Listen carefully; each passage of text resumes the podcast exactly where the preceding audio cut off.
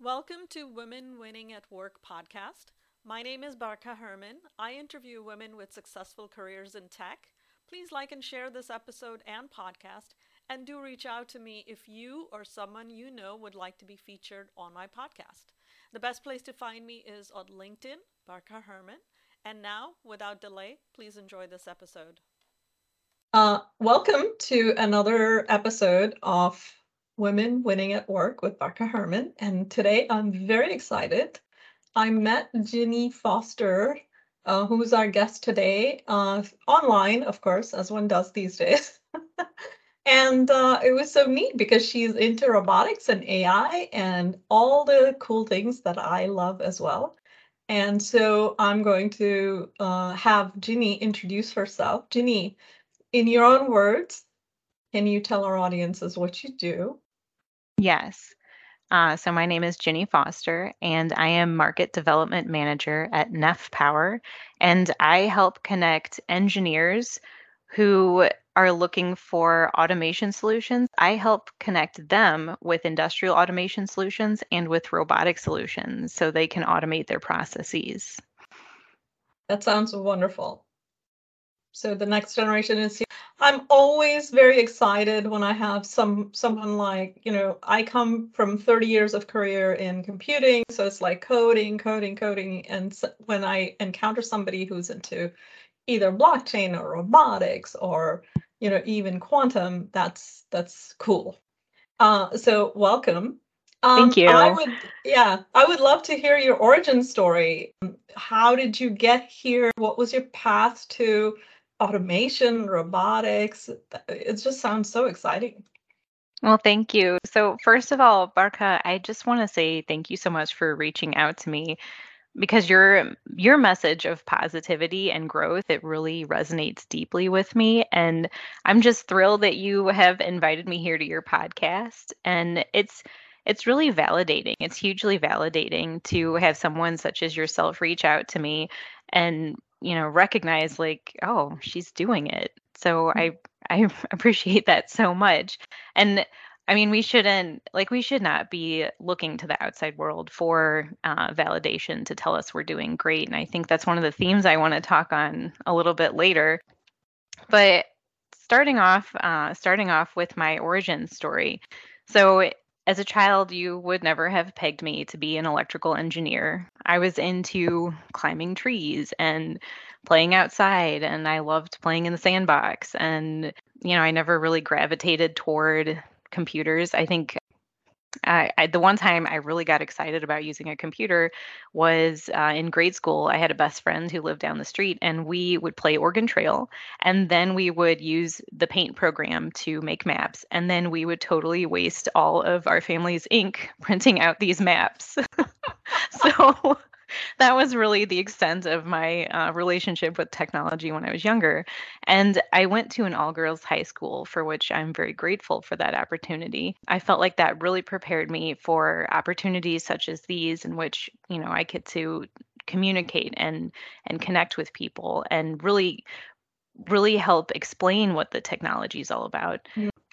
When I went to university, I quickly realized that everything that I had learned was covered in the first two weeks of class. So, from really from that point forward, I I had to rely on what I call project-based learning because mm-hmm. um, I realized that in order for me to learn something, it probably I was I was probably Mm, I wouldn't say behind, but I definitely had gone through a different track than most of my cohorts who were in engineering school. So, in order for me to gain the skills and gain the understanding that I needed, I really had to be careful about the projects that I selected. And I also had to develop my own trajectory, my own path for learning. And so that's why I sought out summer math classes. And I actually took four summers worth of math classes at the community college. And um, by that point, I really appreciated what math was. I appreciated the language of it. I appreciated what equations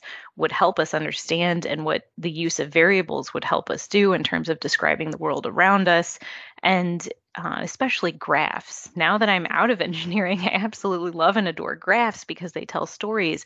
It's all about, you know, one axis with relationship to the other axis, and it's describing possibly over time, but it could be with respect to other variables, how these two entities are related to each other.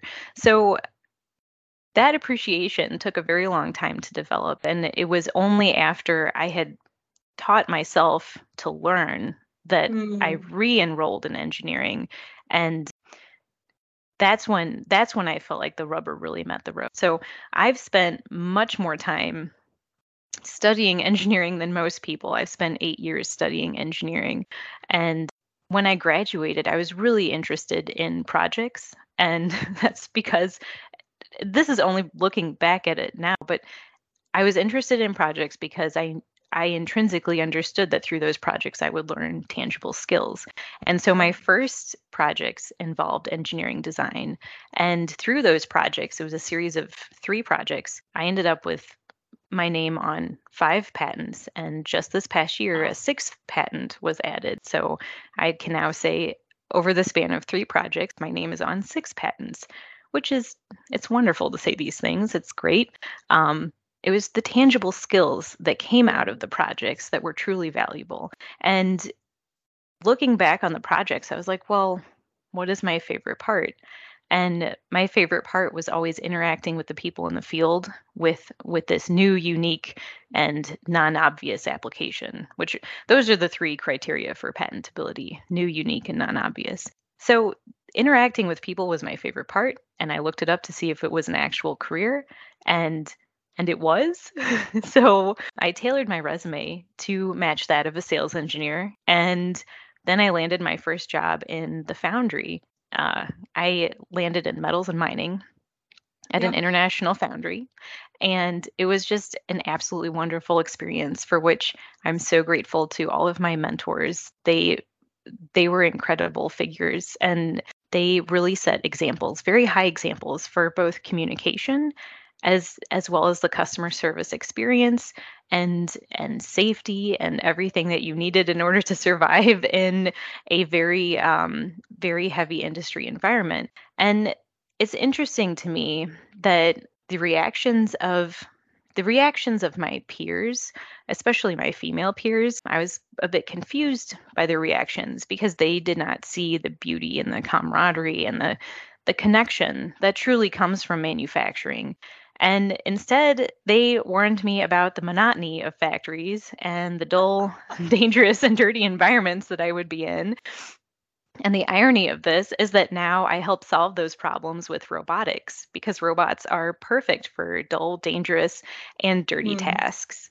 So I help connect engineers who have highly repetitive and ergonomically challenging tasks with the right robots and the industrial automation solutions to improve their processes.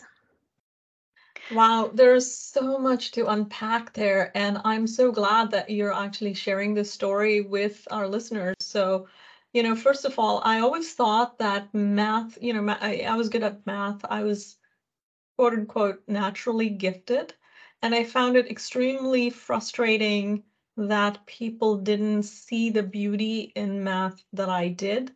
And then I got to the point where I started paying attention to some of the teaching patterns, and I think that the way math is taught may be one of the reasons why, because I had some inherent insights that others didn't, and it took me working with, uh, and I used to tutor younger kids even when I was a child, to realize that they had it all wrong, and that's why you know the whatever time it takes to have the foundation is worth it it's so worth it. So that's why I love your story because I think the reason you you you start with projects and end up with six patents is because you didn't kind of pretend, oh, I get it. You took your time to understand the foundations, and that's what leads to. So to me, I'm that's such an inspirational story. I love the fact that you know it took you longer than usual, and to me that speaks to following your dreams and if it takes a little longer you know we we kind of we put ourselves in these cookie cutter you know whether it be being girly or finishing your degree in four years or uh, summer class is bad or whatever else, you know, kind of cookie cutter uh, definition. So, what an amazing story. And I love, uh, you know, when you speak, I can hear the passion. I can hear the love for your work and your voice, which is very inspiring. Uh, thank you for sharing. Well, um, thank you. And to that point, to the point of the frustration, because I know there might be a lot of people who are listening who may be frustrated with where they are now and they they're looking down that trajectory and they're saying, "Oh my god, it's going to take forever." There's a resource that I want to share that I wish I had. Mm. And it is this book. It's called oh, Mindset by Carol Dweck. I love this book. So if if I had read this at the beginning, I probably would not have been so frustrated with what I thought was my plight of of needing more time and needing a firmer background in math. And definitely I'm definitely very grateful that I stuck with it, but that stick with mm-hmm. itness, that's it's hard it's very hard to to create within oneself the resilience necessary for that. And that is something for which I'm I'm proud of myself. And for everyone else who has gone through similar situation, I'm proud of them too. Yeah, yeah, no, that's so great. And and it's almost and you know, I love that book and it's almost like having a gift is a curse because you don't build the stick with with itness uh, muscle. And fortunately for me, as I mentioned to you, I was surrounded by a bunch of uh, brothers, and so they kind of taught me how to be the, the, tough person. So I, it came in other areas for me, but I did learn it eventually, which is great. Uh, wonderful. So the the next question I have is. I know you mentioned some of the positives of going to an all girls high school. So I do want you to expand on that, but I also want to talk about what was what were the biggest challenges of being a woman in this world you know electrical engineering working for a foundry oh my goodness you know so many stories i what think was, okay yeah. so for me the biggest challenge was um, was actually communication which mm. i never would have anticipated and that's due mostly in fact to the the environment. It's very loud and you have to wear full ppe which is personal protective equipment. So you have to have the hard hat the safety glasses. Sometimes you have to wear a mask if there's fumes involved. Gloves. Uh, you can't wear jewelry which i was frequently ignoring that and i kept my earrings in which i i should not have so shame on me. But also you have to wear the boots, the steel-toed boots with the metatarsal uh, protection. You also need to wear the leather chaps. If you're anywhere near the melt and pour uh, furnaces, you would need to wear a full body apron made of leather to protect you from any splashes. So in a foundry, you know, if things are on fire, that's pretty normal. So if it's not smoking, if it's not burning, that's there's something going on. So, in this environment, you really have to learn how to communicate with body language and really project your voice. And for me, I am so soft spoken. The projecting of one's voice is my biggest challenge. Mm. And the other the other part of it is my mentors were so good at speaking. They they were excellent at speaking on the phone. They were excellent at speaking to groups of people. And oh my goodness, the presentations that they gave were always mm. wonderful. So I was very inspired by their level of communication. And so I looked up, I, I looked up how can I become a better public speaker? I looked it up on Google and that led me to Toastmasters. And there's actually there's Toastmasters organizations all over the world. I found a local Toastmasters club. I joined the club and it was just a huge opportunity both in terms of personal growth as well as professional growth because just last year I was was invited by a friend and a connection from Toastmasters years ago. We were in Toastmasters together, and she had landed this amazing job in the UK, and she invited me to be the subject matter expert for robotics on her podcast. Wonderful. That's that sounds so great. But yeah, no, I I could just visualize being in in a factory environment and having to project and being larger than life. That's beautiful. That's great what is the uh, and you know it, it does remind me uh, in in a previous life i used to be a chef a professional chef and i was the only woman i was the first woman in the history of the kitchen to work there. So uh, I used to have famously short hair all my life, and they and now you know everybody knows me for having very long hair, and it was the chefs who made me grow my hair because the only way they could tell me from behind was if I had a brain. brain, they could tell, oh, it's it's her as opposed to a guy because everybody looked the same in the outfit. Uh, but that's that's that's that's funny. What is the superpower of being a woman in that environment? What was the good about being in the tech industry, the you know the the the factory space, and also in your current uh, job?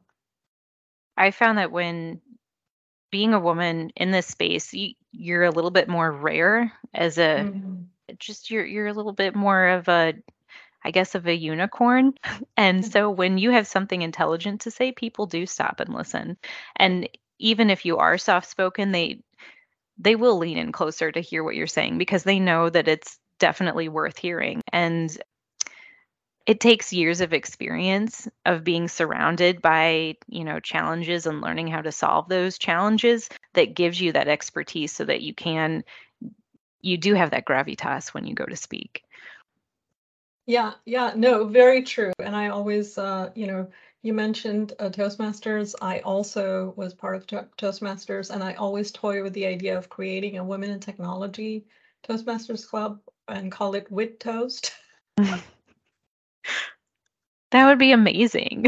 I I would love to be part of your Toastmasters club. If that's something that you want to run with, I would totally yeah, be a part of well, it. so so just focus on uh, you know just focus on women and have them speak at more events and you know because that's my passion, lifting up women in this space and uh, seeing more female voices in those in those areas. But that's that's one of the advantages that I've found is that I am heard because I'm one of so few.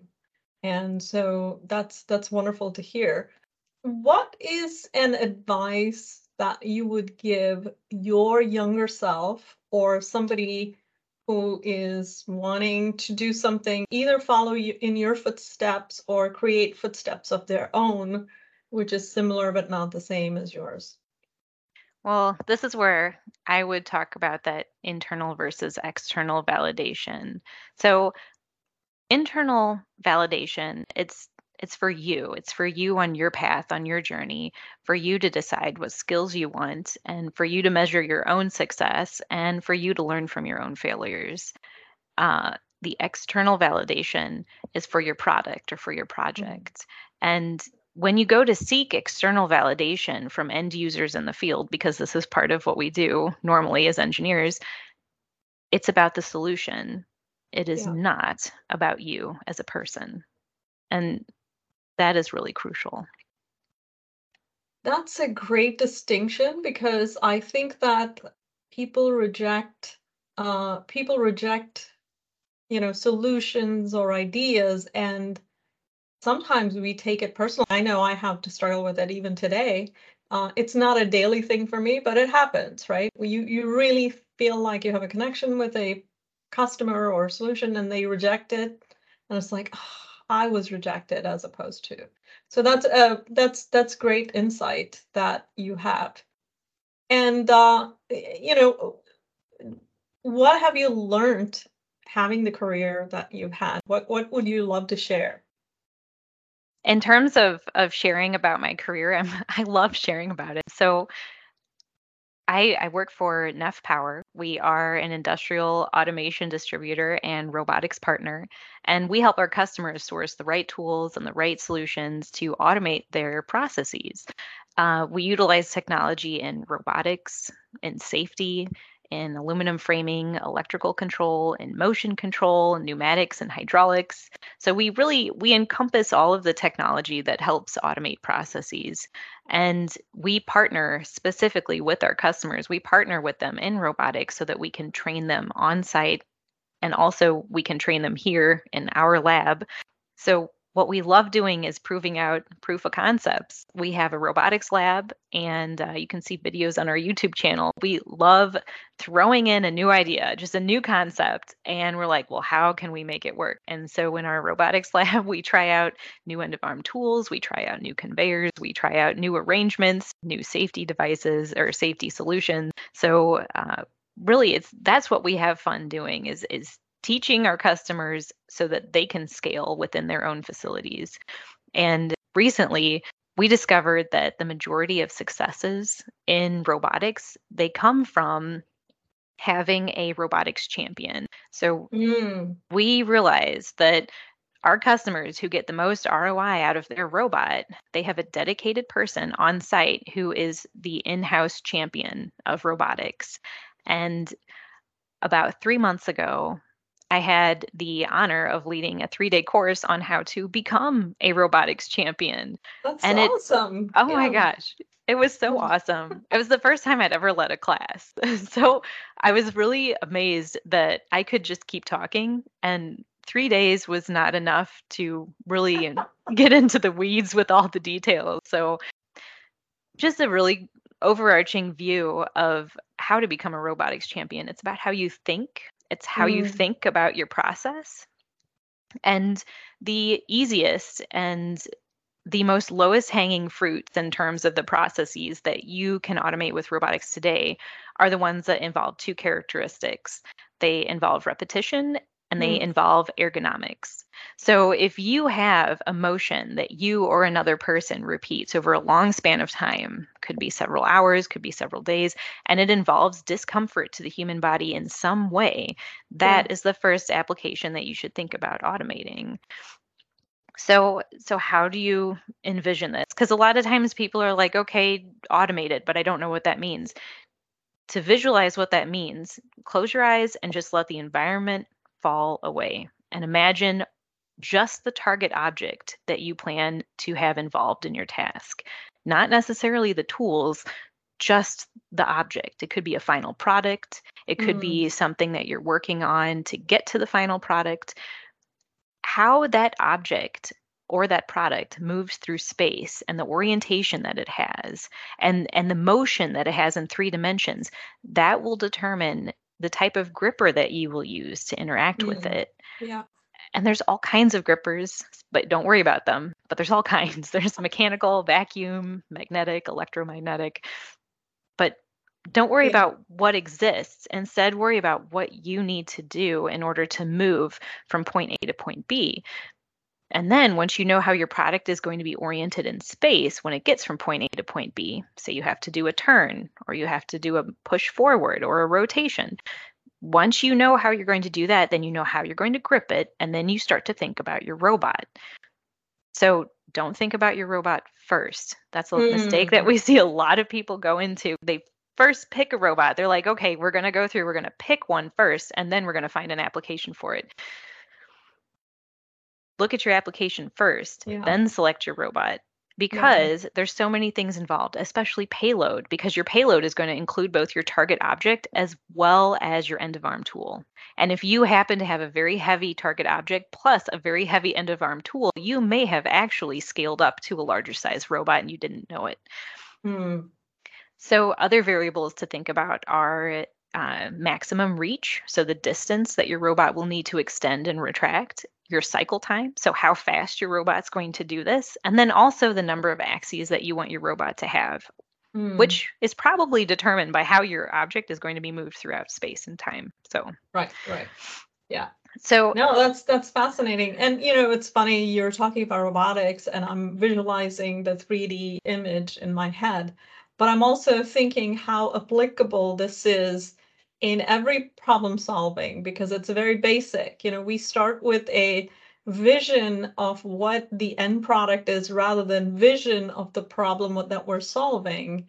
And you know and that's where we we fail or have to iterate many times to get to the real the the real problem. So that's that's really cr- oh really oh neat. yes because this is this is what is taught in engineering school. It is define the problem, define the given variables, and then define the variable to which you will solve. And that's like the simplest part of it's the easiest part of every single engineering problem yeah um, and and the, the funny thing is when i mentor people you know I, I mentor young women they always say well you know this is the problem uh, i'm having a problem and i always ask them what are you solving for yeah so it's the same it's the same concept. It's it's how to de- how to define your problem and then solve for it but one of the unique factors is that you can also with robotics today you can also start to involve more and more people and that's where you that's where you start to hear um, these industry terms collaborative robotics versus right. industrial robotics and collaborative robotics are the ones that can involve human beings walking in and out of the workspace the robot will slow down to a safe speed when they approach and then will stop when they're within the within the reach of the payload and and there's a trick to this and there's a trick mm-hmm. that we show in a lot of our videos on our youtube channel and that is that you can utilize the right safety equipment and the right safety devices to get an industrial robot to behave like a collaborative mm. robot. So, truly, you can take advantage of the high cycle time and also take advantage of the interaction of human beings with the right safety devices. Yeah, and again, you know, being the geek I am, I keep thinking, okay, you know, Asimov's laws of robotics. It's a it, there's an analogy in that the safety versus. and we call it stop state monitoring and speed and separation monitoring, and it's if you're thinking about like robotics and sentience, this this of may be not. as close it, this is yeah. as close as it gets. But this is yeah. where we are telling um we're literally telling a safety sensor to communicate with the robot functional safety unit so that the robot knows when the person is in the vicinity or not. So you can see videos of our YouTube channel yeah, yeah. Oh, so I definitely will post the links to all all your links, and I know that you do host a podcast as well. So I want to hear, you know, what is it called? Where can we find it? So we have the Neff Power podcast, which at this okay. point is a compilation of all of the guest appearances that our uh, Neff Power engineers have uh, participated in on other podcasts. But we are really looking forward to having more and more Neff Power podcasts to the point where we actually have our own. And we also do have a Spanish language podcast as well. It's Neff Power in Espanol. So we are adding to that slowly over time. That sounds wonderful. That sounds wonderful. Oh my goodness, what a interesting conversation. I want to uh, wrap up, but before I do, is there anything else you want to share, personal, professional, anything, uh, words of wisdom with my our audience? Yes, yes. So if you personally are looking to get involved in the robotics industry and you're thinking to yourself, okay, I need to understand how this works, my advice would be to look at as many just watch as many youtube videos videos as you can and understand that you as a human being who knows how to utilize a smartphone you as a human being have all the tools that you need in order to teach a robot its first job, its first task, its mm. first application.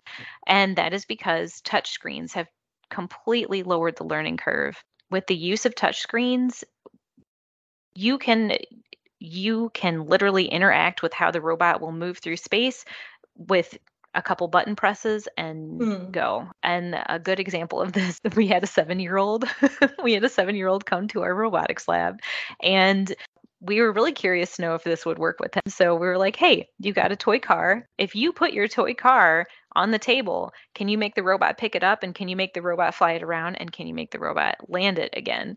And he did it. And he did it without touching the toy car. He had the robot do the whole thing, and it was in 35 minutes and 17 seconds. oh my goodness! And yeah. I hope I hope that you have a video of that.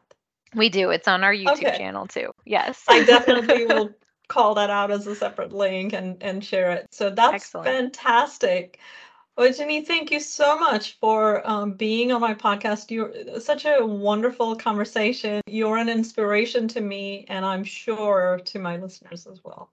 Well, Barkha, thank you so much for this opportunity, and I really enjoyed talking with you. And I hope we can do it again. Absolutely. Absolutely. I hope you enjoyed the episode as much as I enjoyed recording it. Thank you so much for listening. Please like this episode and share it with someone you think that'll enjoy it. And do reach out to me on LinkedIn and connect.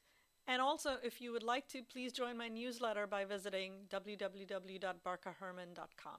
Thank you.